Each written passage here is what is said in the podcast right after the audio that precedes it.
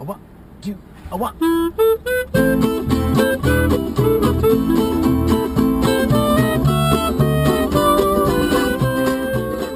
Welcome to Grape Minds, a wine centric podcast where two wine loving friends take a look beyond what is in the glass. We dig a little deeper into the stories and the culture and the history behind the wine, and we even drink a little wine while we're doing it. I'm Gina Birch. And I'm Julie Glenn. Today we're introducing a new Grape Minds series. Last time we talked about ordering wine to your door via wine.com, thanks to the pandemic. But now our wanderlust is getting the better of us, and Gina, I'm sure you're itching to travel somewhere. Anywhere, yes, indeed. And alas, we can't go just anywhere, so naturally I'd rather be anywhere other than where I have to be, even if we are in uh what others would consider paradise. It's Yeah, just it- when someone tells you you can't do something, what do you want to do? It. Do it, yes. Whatever it is. Yeah. So we're going to take our journeys via wine. Uh, wine comes from so many awesome places that are just you just really want to go and experience them. That mm-hmm. we're gonna, we're going to experience them through the glass and talking with winemakers from the places. Right. So we still can't physically travel the way we did in 2019, but we really, really, really want to go somewhere. So we're going to do it via the glass. And we're going to start the farthest point away from us, which is New Zealand. And it's definitely on my bucket list for wine travel, for adventure travel, for for travel in general. And one of the spots that I plan to visit when I do get there is Marisco Vineyards. Absolutely. I love their wines, and I'm so excited that we have with us today Brent Marris. He is the owner and chief winemaker at Marisco Vineyards. Your family planted some of the uh, first vines in the Marlborough area, so that's quite a heritage.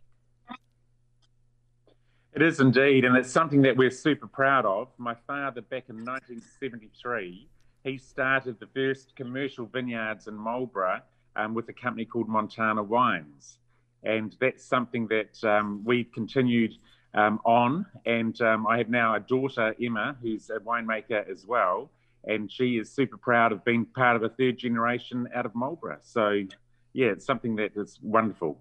What has always struck me as just the coolest thing in the world about your wines is the story, the history behind it. Mm-hmm. And so you have the King series, which is incredible. You got the King's Desire Rosé, King's Bastard Chardonnay, King's Favor Sauvignon Blanc, King's Thorn Pinot Gris, and King's Wrath Pinot Noir, and of course the Sticky End. Can you tell us that historical nugget? It's such a great story. Okay.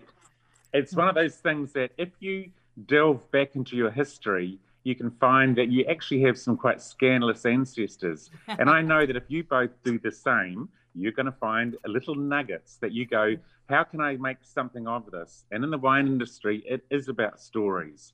When we delved into our history, we found that we were descendants of King Henry I. King Henry I al- allegedly had 35 illegitimate children. Oh, We're one of the Yeah. descendants of those children. Hence the stories that came from it. The King's Bastard, I don't have to explain that one. Um, the, the King's Desire, clearly, there's um, a lot of desiring that went on. Um, with, with us, um, Lundy Island in the Bristol Channel um, was somewhere where our descendants ended up uh, landing, and our surname back then was called de, Mor- de Marisco, and so hence Marisco Vineyards. On Lundy Island is still Marisco Castle and Marisco Tavern, and right back in the 1800s, um, or back in the 11th century, and then going forward um, towards the 1800s, we have the different stories that represent those different wine brands, and that's something that your um, listeners can delve into and hear about our scandalous ancestors. very colourful, very, very colourful. It's great. And the website tells the story Yeah. beautifully, too. Well, we It love sure does. scandal, and um, and your part of the world, well, Australia, New Zealand, sure uh, has has a lot of it in its history. I think, right? It sure does, and it's something that I mean, we none of us really started here in New Zealand, but to come from um, England um, through Europe and then across, you know, essentially through Australia to New Zealand is a really, um, you know, over the centuries is pretty amazing to land in beautiful New Zealand and be able to start things like the wine industry and other industries and then and celebrate our scandalous ancestors is pretty amazing. It, it's really really cool. so go ahead. I remember way back when I was selling this, I actually went to a big internet rabbit hole, which I am wont to do. And looked up the Marisco Island, looked up the people who were exiled to the island, and, and all the different, Yep. it, it, it all, it all uh, is out there. I mean, the history is there. I mean, it's verifiable. So I second sourced that story. It's real. As a good And journalist what's would do. really, what's really cool about it is um, the, in, written into the history books is the last ancestor of the de Mariscos that actually visited the island was my father. And that was only about 10 years ago. And the cool thing about it is when we saw um, the Marisco Castle and understood the history, the winery that we've built down in Marlborough that has, you know, the Ned as a brand and the King series, we've actually um, modeled it around um, a modern version of what that castle actually looks like. So it's all built of rock. It's gabion baskets. It's beautiful. It stands within a vineyard, just like the castle on the island sits with the whole um, you know view of the ocean right around it. So it's yeah, so those sort of things that we can do now, um, you know, created by God, enhanced by the hand of man. Oh, I love that. That's a great quote. Can we? Mhm. Can we? Uh, we're gonna click. We're gonna take that out. Wait, what, what? When did this happen in the show? I'm gonna want to write that down. So you mentioned Yeah. the Ned. Um, so let's talk about that. We, the King series is is the one that we we just talked about, and then the Ned is the other one that uh, we we do see a lot of in the in the states. Okay, so the Ned is all about young at heart. So the Ned is a mountain that looks over all of Marlborough. Now, if you can imagine, uh, in the day when my father was a stock agent, when he was out there um, doing real estate and purchasing land, it was farmland and cattle, Uh, know, had cattle and, and cropping. And then over a period of about a decade, that all changed to vineyards. And above the above all of that property, above all of that region, is a mountain called the Ned. The Ned is an area where I did a lot of hunting, hiking, camping, horse riding, and for me, it really reminds me of that whole young at heart feeling, and that's what that whole brand's about. So when people try it, they the, the Sauvignon Blanc, the Chardonnay, the Pinot Gris, they get this smile on the face. They think about Mhm. um, you know, every day, getting up in the morning and going out and doing an activity. But come four o'clock, five o'clock, it's all about that glass of wine time. That's the Ned. I love it. And before we go any further, we do have some of the Ned Sauvignon Blanc in our do. glass right now. Do we do a little ching ching? Ching. Yes. So just, uh, just what you want to hear first thing in the Nice. morning. yeah, because you are on a, a little bit of a of a time difference. So since we're we're on the Sauvignon Blanc, when I think of wines from New Zealand, the first thing that comes to mind is Sauvignon Blanc. Why is it that that area that your country is um what makes it so good there and so prevalent? Is there a secret sauce? I, and look, do you know what? It's it's not the secret source. It's that secret climate. I mean, Mhm. it, our our um, soils are essentially they, they can be replicated around the world. I guess you know they're all glacial formed. Um, back you know twenty thousand years ago, they've got all of the minerals in the soil. But what makes it super special is how cold it gets at night during the growing season, and then how hot it gets during the day. And so that difference in temperature, plus the beautiful rich soils, and in the way we grow the grapes, means that we end up with a really beautiful, zingy, fresh, bright Sauvignon Blanc. And one good way to think about it is when you try the wine, you think about the blue sky, the green grass, the cold water, that purity, that um, beautiful brightness. That's what Marlborough's all about, and that's what this wine's all about. And when other countries, when other areas have tried to replicate it, because they don't have the same growing conditions, they, the flavors are more tropical or they're a little bit more mineral, they have a bit more minerality in them. Marlborough seems to have that bright, zingy um, climate and, and allows us to grow grapes and make wine that have the beautiful balance and brightness that we've achieved. And I think the Ned, the one we're tasting now, it's not like some of them I've tried are so acidic and it almost like burns. It's like grapefruit juice. Right, but this one to me is is a nicer balance. Is Mhm. there? Tell us about the the Ned Sauvignon Blanc. Okay, so the Ned Sauvignon Blanc for me, it's all about the purity of the fruit. It's all about making sure that the Waihopai Valley, where we grow the grapes, um, we don't overcrop. We end up with beautiful balance. Um, we've got wines that, just like a boutique winery, our winery is actually in the vineyard. So when it comes to transporting the fruit from the vineyard to the winery, and then starting to process it, it's only with it's within the hour. Mm-hmm. So that freshness, that brightness is retained.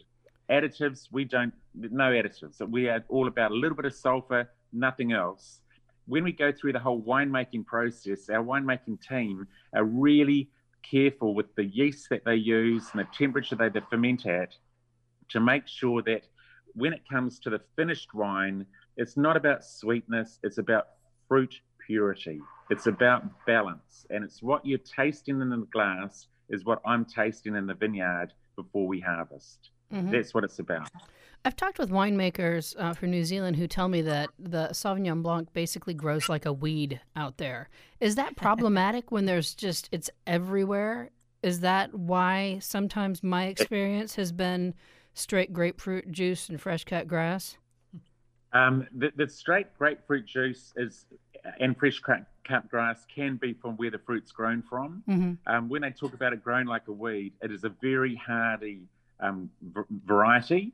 It's something that if you didn't prune it, it would grow like a weed. You'd have that garden that would be out of control.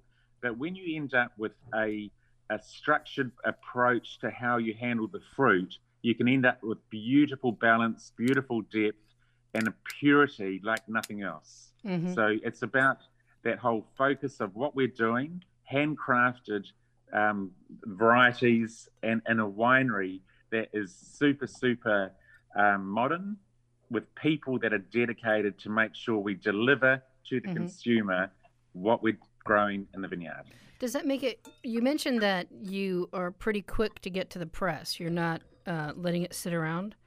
Um, Great. Ooh, that's good luck. We just poured yeah. some wine on the ground. just spilled some wine. a little bit here. Yeah. Getting a little bit enthusiastic. Right. yeah. Well, I moved. she moved. I was not really paying. We didn't coordinate. Totally my fault. my fault. that was not well choreographed. At least it wasn't over the board. No. Oh my God. my we're engineer the, would kill engineers. me. um, anyway, so I'm wondering if the if how the the importance of getting those grapes pressed so quickly is too much of that skin on the juice an issue? Is that over extraction problematic?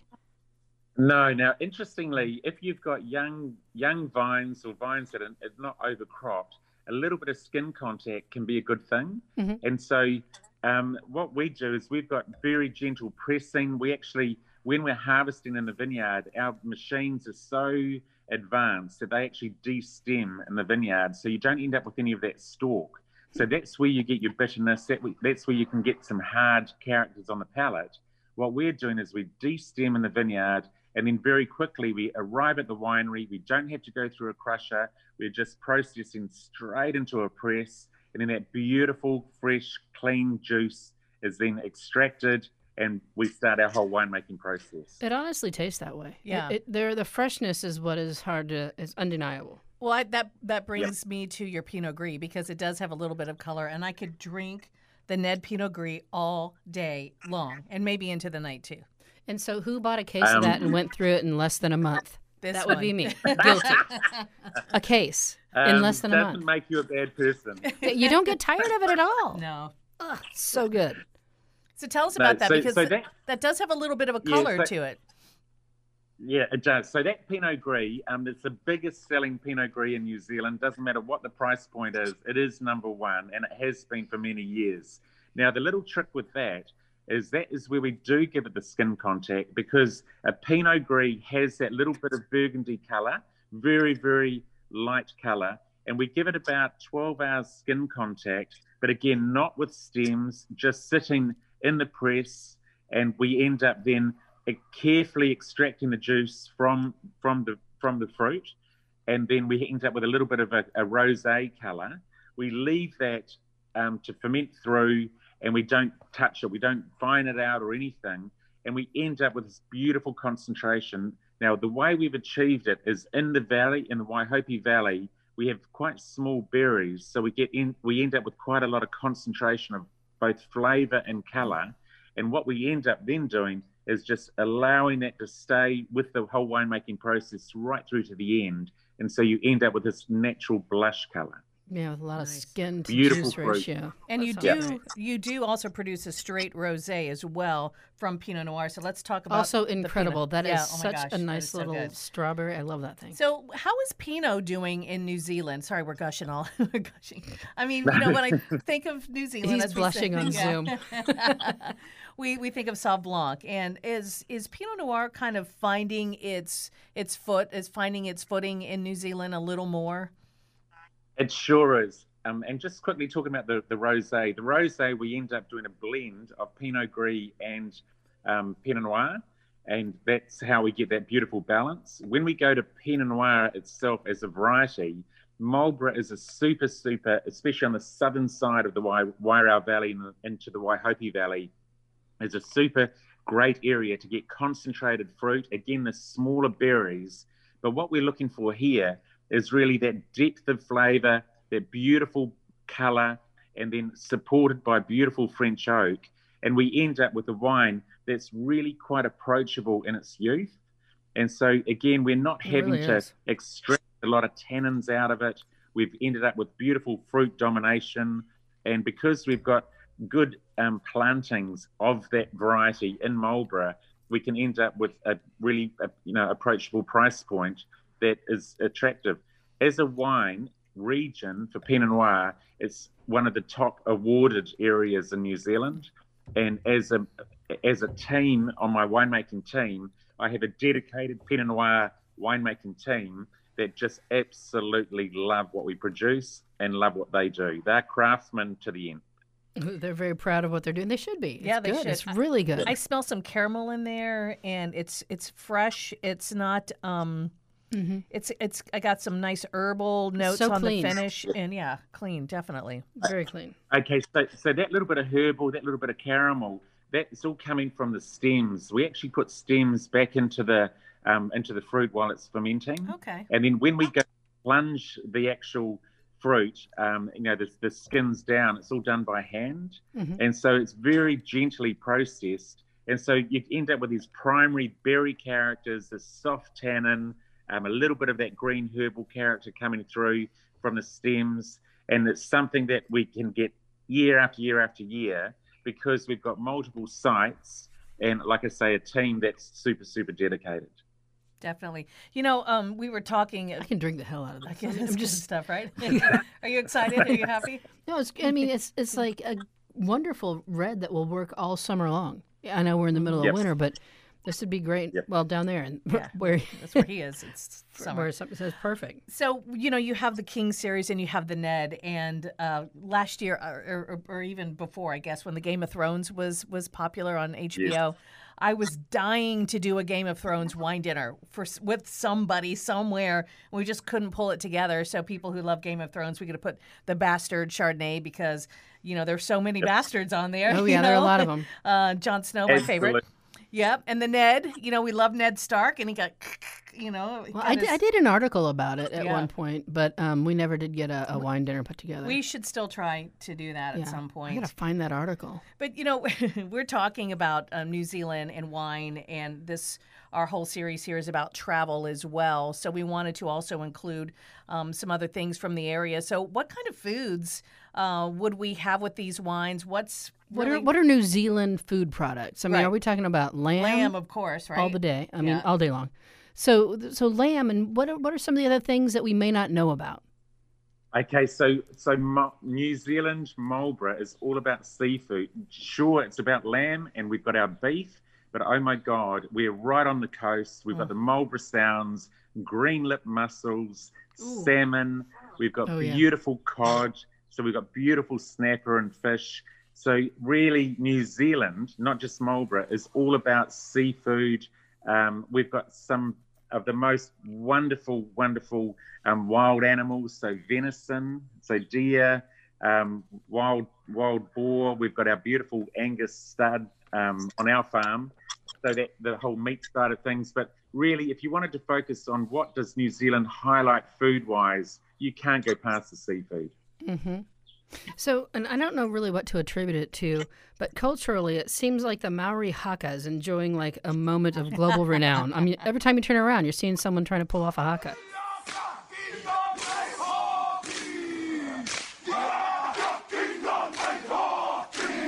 And, some of it I really enjoyed watching. Um, There's some big beefy guys trying to do that. It's like, kind of fun to oh, uh, consume visually. Yeah. Okay, but that's you, that war dance. You, you you think that's that may be entertainment? That's our culture. That's I what know. We've been brought up with that haka. I used to do as, as when I was a young rugby player.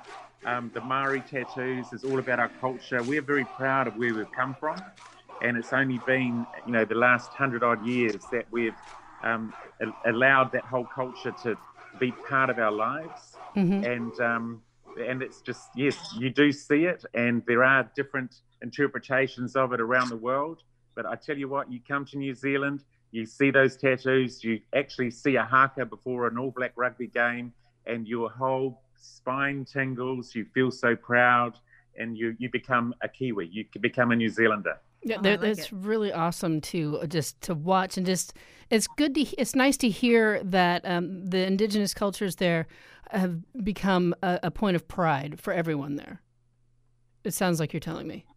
Yes, and it, it, that's exactly right. And it's something that, um, as I've grown up from a, a young winemaker all the way through, I'm very, very conscious of. And when I travel overseas, pre COVID, it's a culture that, like I said, I'm very proud of, we're part of, and it makes us a big family. And I think that's something that I guess a lot of the world looks at New Zealand now, especially under the whole COVID situation and we're a family of 5 million and we're on you know a couple of islands in the pacific but that culture helps keep us together.